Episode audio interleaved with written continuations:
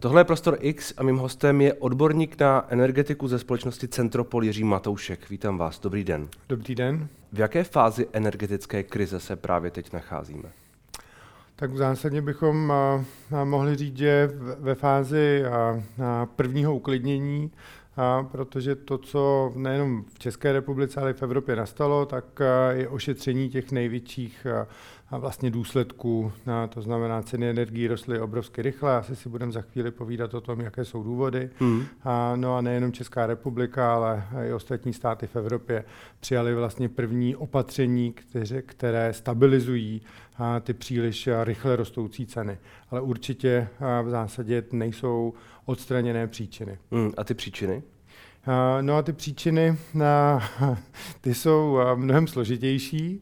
A na tom se Evropa, Evropská komise a ministři průmyslu v rámci celé Evropy budou muset shodnout, protože nám přestal fungovat společný trh, který historicky možná generoval pro Českou republiku určitě zajímavé ceny, nízké ceny elektřiny a v zásadě i zemního plynu ale v tuhle tu chvíli víme, že energetika je podinvestovaná. Hodně dlouho bylo počítáno s odstavením uhelných elektráren, velmi dlouho se diskutovalo o jaderné energetice, o tom, že není vhodná, že bude nahrazena výrobou elektřiny z obnovitelných zdrojů. No a teď nás čeká v zásadě jako revize toho všeho a my pracovně v Centropolu to nazýváme takzvanou odideologizací energetiky a vrácení k technickým základům zpět. To znamená, že doteď byla ideologická. To, co říkáte, že se stalo, ten odklon od jádra k eh, obnovitelným zdrojům a tak dále, to je z vašeho pohledu ideologické. Příliš odpoutané od technických základů. A díky tomu, eh, vzpomeňte si, když eh, v Německo požádalo na tři jaderné elektrárny, nebo respektive nepožádalo elektrárny, požádalo provozovatele elektráren, aby prodloužili provoz, tak možná si vzpomínáte, že to nebylo tak úplně jednoduché hmm. a, a ty elektrárny dlouho vlastně počítají s tím, že budou odstavené. A to samé se týká i právě uhelných elektráren. Takže dneska, kdybychom přišli za uhelnými elektrárnami, respektive skupinou EPH a skupinou Seven, tak ze dne na den oni nám neslíbí, že je budou provozovat dalších 20 let. A v tuto chvíli počítají s jejich odstavením v roce 33 a v roce 38.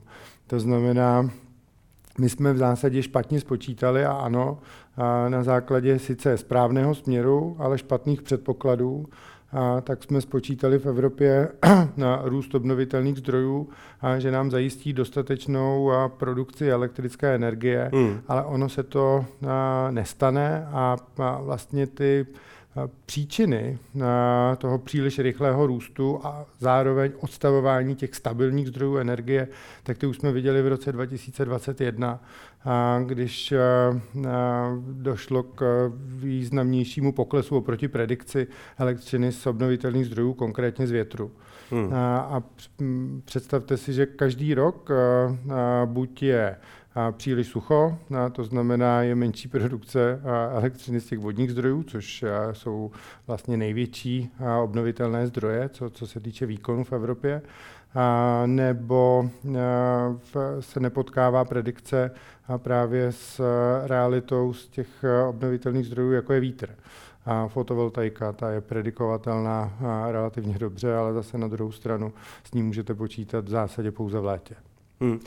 No ne, ne pouze, ale v tom velkém výkonu asi, že. Aha. Čili uh, pokud se bavíme o, o od ideologizování, tak to je něco, co v tuhle chvíli se může stát. Vidíte jako na té evropské půdě a možná i v Česku, uh, že, že se jde tímhle směrem, že třeba v Německu nebo nevím v té Francii, že, že se něco děje? kolegy u kávy si pracovně říkáme, že dokud Německo bude mít dostatek peněz, hmm. tak tahle debata a diskuze na toto téma bude velmi složitá. Hmm. A to znamená, co, co se v zásadě musí stát. A můžeme udělat jako malou rekapitulaci toho, jak vlastně rostly ceny od roku 2021.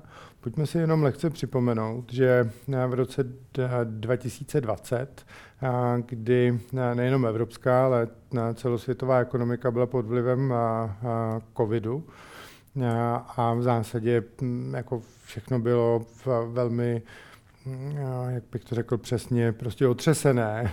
Utlumené. A utlumené, otřesené a, a v, velmi špatně se predikovalo, kdy a vlastně a začnou fungovat zase odběratelsko-dodavatelské hmm. vztahy a ekonomika se vrátí k normálu.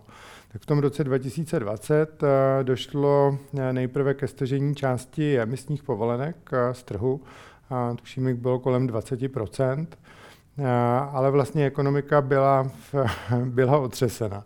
A na konci roku 2020 se Evropská komise dohodla na tom, že dále zpřísní klimatické cíle. To potvrzení fakticky k němu došlo až v červnu, v červenci roku 2021. A teď se pojďme vrátit na konec roku 2020.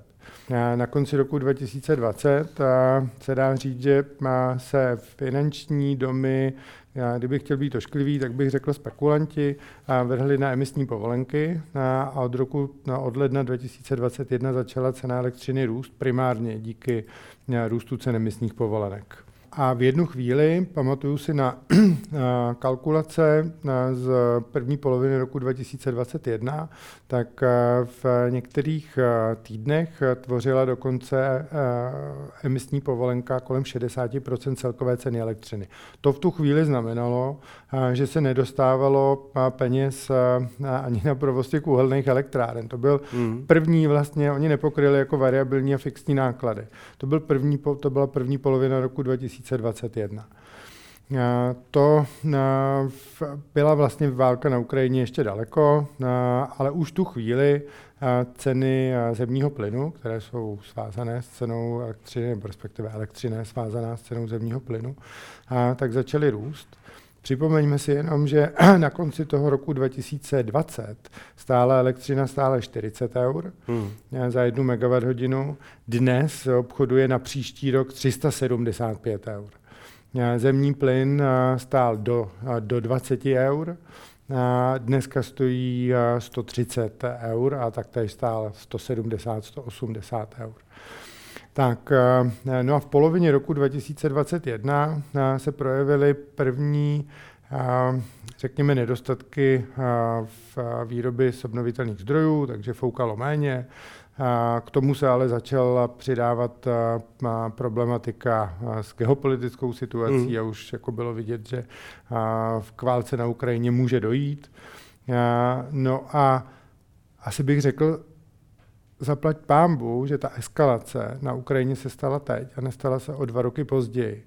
Je mi samozřejmě jako nesmírně líto všemu, co, co se děje. Myslím si, že můžeme být docela hrdí na to, jak v České republice jsme se k tomu konfliktu a k ruské agresi postavili. Ale pokud by ta válka přišla o dva roky později, tak právě ten problém s tou s s tím podílem obnovitelných zdrojů a s celkovou energetickou situací v Evropě by byl daleko horší, hmm. než je teď. Tak teď, v tuhle chvíli, máme možnost, a je to vlastně naší povinností, podívat se na to, co všechno se nám v průběhu té cesty ke klimatické neutralitě nebo uhlíkové neutralitě nepovedlo, a udělat revizi a začít v zásadě znova co konkrétně máme na mysli, tak dneska v ceně 1 MWh elektřiny je emisní povolenka, která stojí 80-90 eur. Jenom emisní povolenka 80-90 eur. A my si myslíme, že už naplnila svoji roli a, takže buď bychom ji mohli začít a, regulovat tak, že zakážeme a, obchodování s emisní povolenkou všem subjektům, a, kteří a, přímo nevyrábí elektřinu. Hmm. A, nebo respektive ne, nejsou s energetikou Aby se nemohlo přímo, spekulovat, přímo zpěti. A my bychom doporučovali jít ještě dál a emisní povolenku a, z trhu a, a, stáhnout a nahradit ji v čase něčím jako je uhlíková daň. A, tak, to je první věc. Další... A jaký, a jaký by v tom byl rozdíl? Vy říkáte, že emisní povolenka splnila svůj účel. Jak, hmm, emisní povolenka a, a, v první fázi zajistila peníze na, na investice právě do těch výrob elektřiny, takzvaných špinavých fosilních. Vy vlastně potřebujete emisní povolenku i na to, abyste ze zemního plynu mohl vyrobit jednu megawatt hodinu elektřiny, tak potřebujete dvě megawatt hodiny zemního plynu, vyrobíte jednu megawatt hodinu elektřiny a, a potřebujete vlastně na každou a, tu megawatt hodinu a, a, zhruba 40% ceny emisní povolenky. A, takže v první fázi ta emisní povolenka a, zajistila a, zdroje na to, aby se a, ekologizovaly ty, ty, ta, ta špinavá výroba. A dneska už to v zásadě příliš dál posunout nelze. No a generuje v velké množství peněz, které jdou do rozpočtů národních, takže taktéž do českého státního rozpočtu. No a tyhle peníze jsou používané právě na podporu třeba výstavby solárních elektráren na rodinných domech a v zásadě můžou být použity na, na jakékoliv programy. Ale my jsme se dostali do situace, kdy sice máme peníze z emisních povolenek, ale vedle toho musíme zdenit v výrobce a celou energetiku mimořádnou daní hmm. a, a zároveň musíme zastropovat ceny u výrobců, protože tou další vlastně entitou, která nám v celé té skládačce nefunguje, je energetická burza. Takže vidíme, že naplnila emisní povolenka tu svoji roli a už není třeba proto, aby jsme podporovali obnovitelné zdroje. Ten trend je jasně nastartován hmm. a jde pouze o to, aby jsme zajistili stabilní mix energetický, to znamená, aby těch obnovitelných zdrojů bylo tak akorát, dali se regulovat při jejich výpadku, k tomu ale budeme potřebovat právě tu jadernou a, energii. A, a tady bych a, asi přirovnal to slovo ideologizace, protože my se v Evropě bez ní prostě neobejdeme.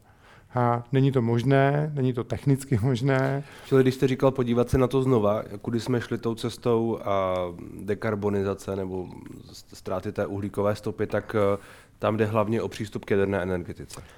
A k jaderné, ale i v, k eh, výrobě elektřiny z uhlí. V zásadě pojď, pojďme to zkusit eh, přirovnat k tomu, že každý stát nebo malé státní celky v rámci malé celky v rámci Evropy by měly být soběstačné pro výrobu elektřiny a její spotřebu tak může to být Česká republika, nebo to může být Česká republika a Polsko, nebo to může být Polsko, Česká republika a Rakousko. Ale je potřeba to odřídit na, menších celcích, než pouze na, na celkovém hmm. evropském nebo vlastně západo-středo jiho evropském trhu protože to nám nefunguje a v zásadě je potřeba, aby celky a státy byly povinni tu, tu soběstačnost si zajistit. Protože pokud budou, a, tak a nebude docházet k tomu, k čemu jako v zásadě už s pravidelnou,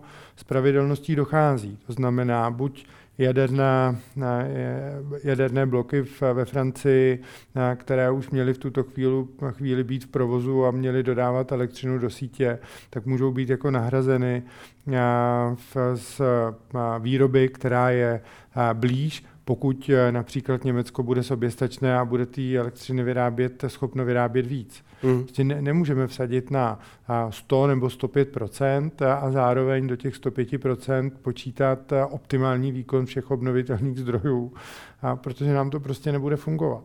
Hmm. Takže Evropa má jasně pojmenovat eh, jadernou energetiku jako chtěnou, stabilní, žádoucí a v zásadě jako baselineu, jako základ, ke kterému budeme přidávat další.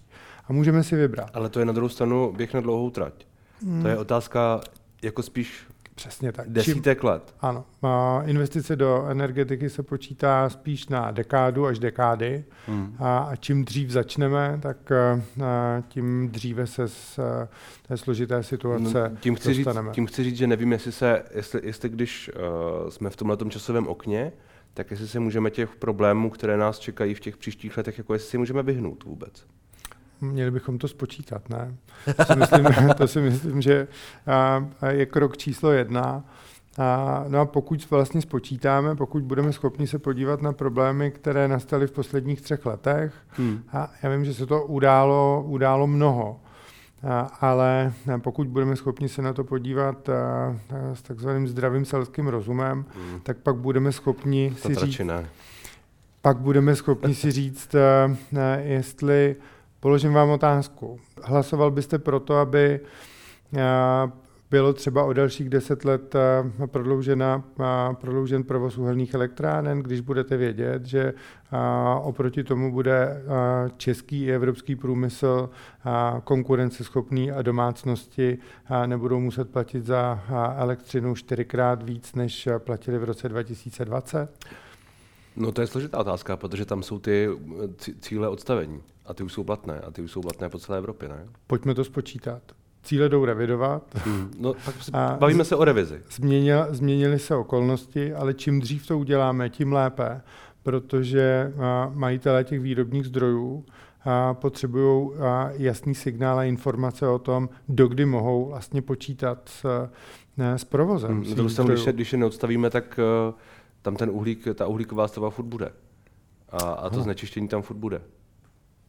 Tak pouze, kdy, prodlou, kdy, kdy, pouze, pouze prodloužíme, pouze prodloužíme uh, časové období, a, a dokdy se vlastně dostaneme k tomu cílovému stavu. A pojďme se podívat i na ten, i na ten cílový stav. A možná by stálo Baví, za to... Pak se bavíme o celé revizi toho... Ano, klimatických cílů. Klimatických určitě. cílů. Na to by vám asi řekli uh, kritici, řekněme, toho, toho, o čem se bavíte, že jako tolik času nemáme. Že klima se zhoršuje a tak dále a čím víc tomu budeme přispívat, tím hůř. Rozhodně. A je energetika tou jedinou příčinou? Já bych řekl, že určitě ne. A já si myslím, že vedle energetiky máme příliš Měli jsme se velmi dobře v celé Evropě. Konzum a to, to, jak jako přistupujeme k, obecně jako k životu, k nákupům, k plítvání, tak, tak by stálo za revizi taktéž. Možná dává smysl podívat se na to, v jakých obalech prodáváme potraviny dává smysl se podívat na skladové hospodářství. A je toho jako mnoho. A vy máte a, pocit, že tohle všechno by bylo uh, adekvátní, řekněme, náhradou? Pojďme to spočítat. vy byste po, to možná měl spočítat.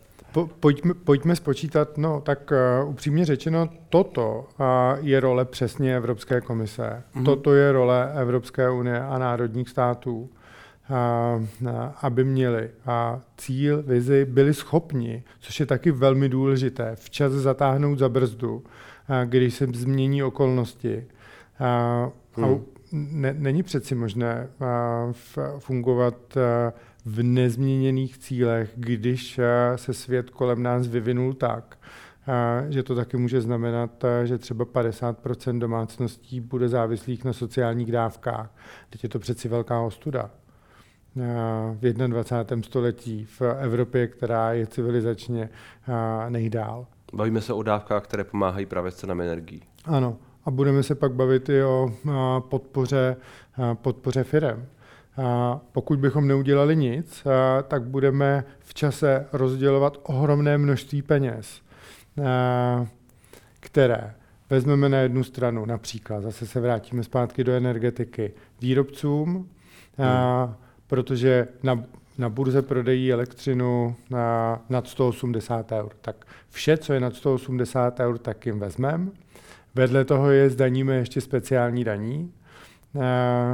Vezmeme tyto peníze, vezmeme i ty peníze z emisních povolenek a začneme je přerozdělovat do, přes dodavatele pro které jsme nastavili cenový strop, a aby domácnosti unesly ty vysoké ceny a byly alespoň na nějaké rozumné míře zafixovány. Budeme je přerozdělovat směrem k firmám. Já myslím, že to přerozdělování už jsme tady jednou měli a skončilo v roce 89 a nedopadlo to úplně dobře. A mě to trochu připomíná, že se vydáváme velmi podobným směrem. Hmm. Na druhou stranu ty domácnosti potřebují pomoc a ano. mám pocit, že teď se toho přerozdělování jako nezbavíme. Ano. Nebo v nejbližší době. Ano. A, a, děkuji za otázku, protože ta, po, pojďme správně pojmenovat, a, že to, co se stalo s nastavením cenového stropu pro domácnosti, hmm. pro malé firmy, a, a teď vláda schválí legislativu i k tomu, nebo vydá legislativu i k tomu, aby od ledna mohly být zastropovány ceny pro velkou odběratele, pro velké podniky. A to jsou ty, kteří odebírají na hladině vysokého napětí, velmi vysokého napětí, anebo odebírají velké množství zemního plynu tak i ty budou moci čerpat cenový strop a budou moci čerpat na, na úrovni opět 80% své nejvyšší spotřeby za, za posledních 3-4 roky. Hmm. A zároveň teda budou omezeni finální částkou a takzvaným limitem, který zase vychází z toho dočasného krizového, krizového rámce. Důležité je, že vlastně ten mechanismus bude fungovat jak pro domácnosti, tak eh, pro malé firmy i pro velké firmy a v čase se může měnit. Může se v čase měnit jak výše toho cenového stropu, může se měnit eh, i ten limit pro velké firmy. A, a toto bylo správné a potřebné udělat a protože jinak rok 2023 by byl ne složitý, ale troufnu si tady použít slovo, skoro katastrofický. Kdyby nebyly ty stropy. Kdyby nebyly nastaveny cenové stropy, přesně hmm. tak. A ty stropy jsou z vašeho pohledu nastaveny správně? Jestli je nastavená ta částka na 5000 korun za silovou elektřinu bez daně a 2500 korun bez daně za zemní plyn, Ono zní to, eh, zní to až velmi pochvalně pro, pro, pro vládu a pro ten pracovní tým, který eh, vede v Blahoslav Němeček, ale upřímně, abych to nestanovil jinak. A protože když my jsme si dělali právě v tom dubnu, květnu roku do, tohohle roku kalkulace, tak a, a při překročení zhruba 5200 korun za tu silovou elektřiny, za tu silovou elektřinu, tak už jsme vlastně viděli v těch našich eh, analýzách, které vycházejí z veřejně dostupných údajů, že budou mít v roce 2023 problém, bude mít zhruba polovina domácností, mm. která bude muset energie řešit, bude muset žádat o dávky. Takže abych to nepostavil jinak a pokud to z druhé strany vychází tak tež eh, rozumně pro státní rozpočet, tak, eh, tak je to správně. Pokud. A jenom ještě bych poznamenal, že on totiž problém není pouze s tou a, a vysokou cenou, ale taktéž s rychle rostoucí cenou. Hmm. A, protože oproti roku 2021 a, vlastně ceny a potencenový strop jsou dvoj až trojnásobné a bez cenového stropu by byly troj až čtyřnásobné, přičemž to vyšší číslo vždycky platí pro zemní plyn.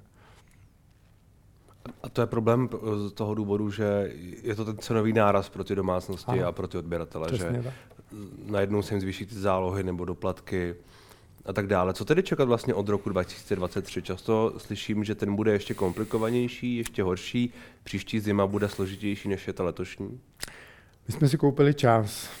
Koupili jsme si čas právě na to, na, abychom se mohli nadechnout. Teď ne, nemám na mysli my, dodavatelé, jako mm. je Centropol, ale aby se mohl nadechnout stát, aby, mohl, aby se mohla nadechnout Evropská unie a, a mohla právě udělat tu revizi a, a přijít a, a vlastně národům jasně říci, jakou cestou se v další dekádě chce vydat. To třeba jako občan Evropské unie tak očekávám nejenom od svého státu, mm. a, ale očekávám taktéž od představitelů Evropské unie že oni přijdou a řeknou, jaká je vize do následujících deseti let. A, a pokud se nám nepovedlo, jakože my se bavíme o tom, že část věcí v energetice se prostě nepovedla, tak, tak tež budeme schopni si říct, jak to nepovedené napravíme a jaká z toho je cesta. hmm. tak to, to očekávám já. A v tu chvíli začneme opravovat ty skutečné příčiny. A jak jsem říkal, pojďme začít u emisní povolenky, pojďme začít u obchodování s emisní povolenkou, možná o jejím nahrazení uhlíkovou daní. A pojďme pokračovat vlastní cenotvorbou na společné burze. A pravděpodobně bychom se shodli, že cenotvorný nástroj v rámci Evropy potřebuje. Tak není správné ho rušit, ale je správné ho opravit. A jak opravit? Bavíme se o té Lipské burze? Přesně tak. Jak opravit? Ona je jedno, kde ta burza je. Ona prostě s chodou okolností je, je, je, je, je, mi líto, je mi líto města Lipská, protože takhle to vypadá, že ono může za to, ano. že ta elektřina se obchoduje zrovna tam ale eh, je to mechanismus, eh, který eh, udává cenu nejenom pro vlastně nákupy na, na té burze jako takové, ale i pro bilaterální kontrakty. Když my nakupujeme elektřinu, my v zásadě jako minimum nakupujeme na burze a maximum elektřiny nakupujeme přímo od výrobců. Ale ta cena na té burze je určující pro to, za jakou cenu nakoupíme právě třeba od Seven nebo od EPH či od Česu. Hmm. No a dneska, což taktéž bylo hodně už diskutováno, tak e, dnes ta cena je vlastně udávána podle toho nejdražšího zdroje. A špatné je, to je jako jeden problém. A druhý problém je ten, že ta burza vlastně jako ne, nevysílá správné cenové signály pro investice do energetiky. A to, to, to je potřeba opravit. Jak? Ano, ano. Vlastně mě napadá, jak, jako, jak, um, jaké jsou možnosti jo. teoretické? Uh, tak uh, můžete jít cestou zdanění, uh, což není oprava té cenotvorby, a, a, a můžete jít cestou odstranění toho nejdražšího zdroje, Hmm. A protože dnes... Se toho zdanění mi teď kundem v tuhle chvíli. Pře- oprava, oprava nejdražšího zdroje je to, uh, že, že cena plynu nebude vázaná na cenu elektřiny. On je to teď zemní plyn, ale on to jako hmm. nemusí být dlouhodobě zemní plyn. Dneska vlastně cenu elektřiny spočítáte, jen když se podíváte na tu cenu zemního plynu, vezmete jednu MWh, vynásobíte dvěmi, přidáte k tomu 40% ceny emisní povolenky a jako, jako lehkou nervozitu či, či uklidnění na, na trhu a, a máte cenu, a máte cenu jedné MWh elektřiny. No ale pokud bude konflikt na Ukrajině trvat další dva roky, pokud se zbavíme úplně, nebo nás samo Rusko zbaví zemního plynu z Ruska, tak bude minimálně další dva roky trvat, nebo minimálně rok a půl, dvě následující sezóny, než dobudujeme v Evropě infrastrukturu a po, poproudí až sem do středu Evropy LNG, který vlastně ten ruský plyn nahradí. Samozřejmě nahrazujeme ruský plyn taktéž plynem z Norska. Hmm. Ale my jsme tady od 50. 60. let vlastně byli závislé na jednom směru a toto teď jako relativně rychle potřebujeme dát dohromady tak, že nastavíme tu infrastrukturu jako z jiných, jiných míst. Takže cena plynu by neměla hrát roli přeci při cenotvorbě pro, pro elektřinu. Takže to je jedna věc. No a na to jsou konkrétní modely. A nechal bych to asi na strategii, na statistiky, hmm. kte, kteří nám pomohou vybrat vhodný model pro cenotvorbu elektřiny.